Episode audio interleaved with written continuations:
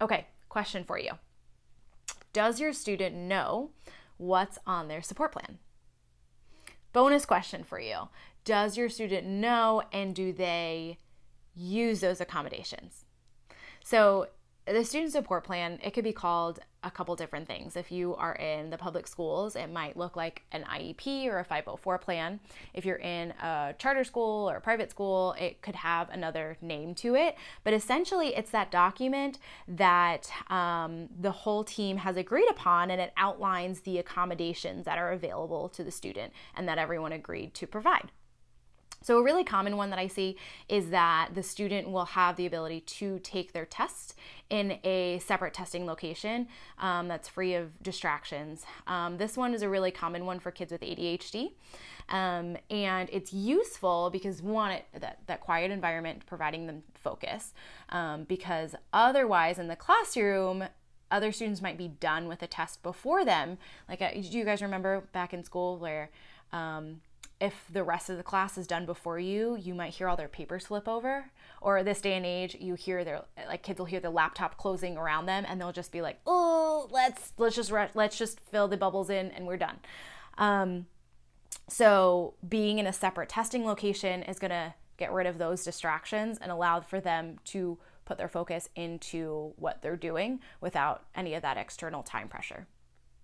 So um, and if this is an accommodation that your student has, if we're working one on one together, um, in my sessions, we go over if the student knows how to access that accommodation. Like, who do they talk to? Do they know to go up to their teacher to talk to them about that? And when should they bring it up?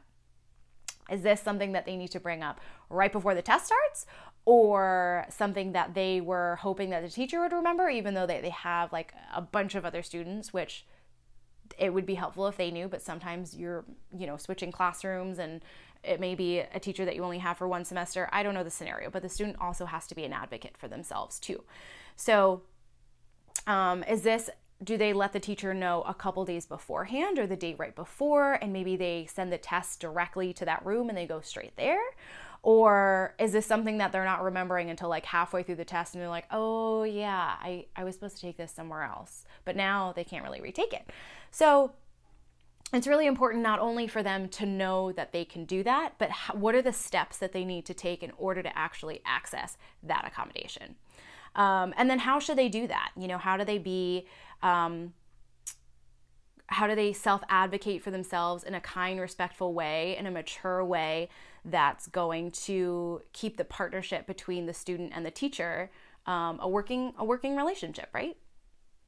So here is once they know all that, that's really great. Um, glad we got that down. Here's the part that sometimes people miss, and this is the part that we work on in our sessions.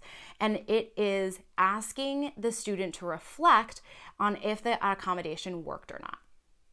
So, this is something that really helps integrate and helps build that muscle in a student's brain about self advocacy and then also knowing what works for them. So, um, whether or not it worked is different than whether or not the student wanted to.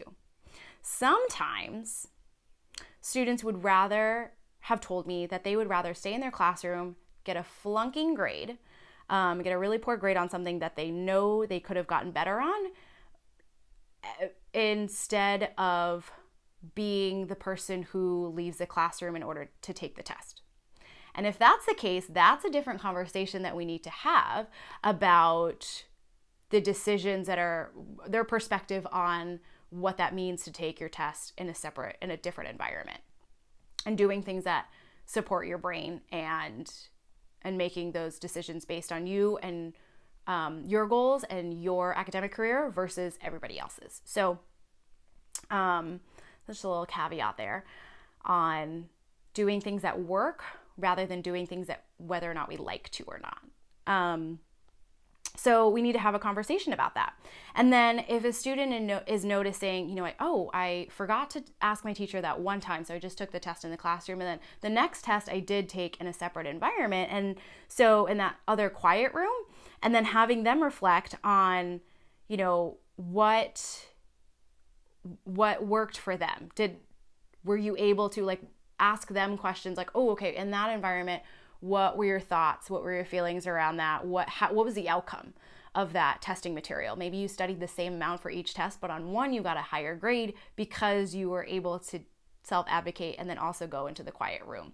So knowing asking them questions for us so we're not just telling them that like oh that's what you have to do it's for them to know why they're doing it the outcome that happens when they do it and then for them to let that carry over and let that integrate into the rest of their academic career. Um, yeah, take that experience, apply it everywhere. So, if you need help with this conversation with your student, um, I actually work one on one with students to support them with this.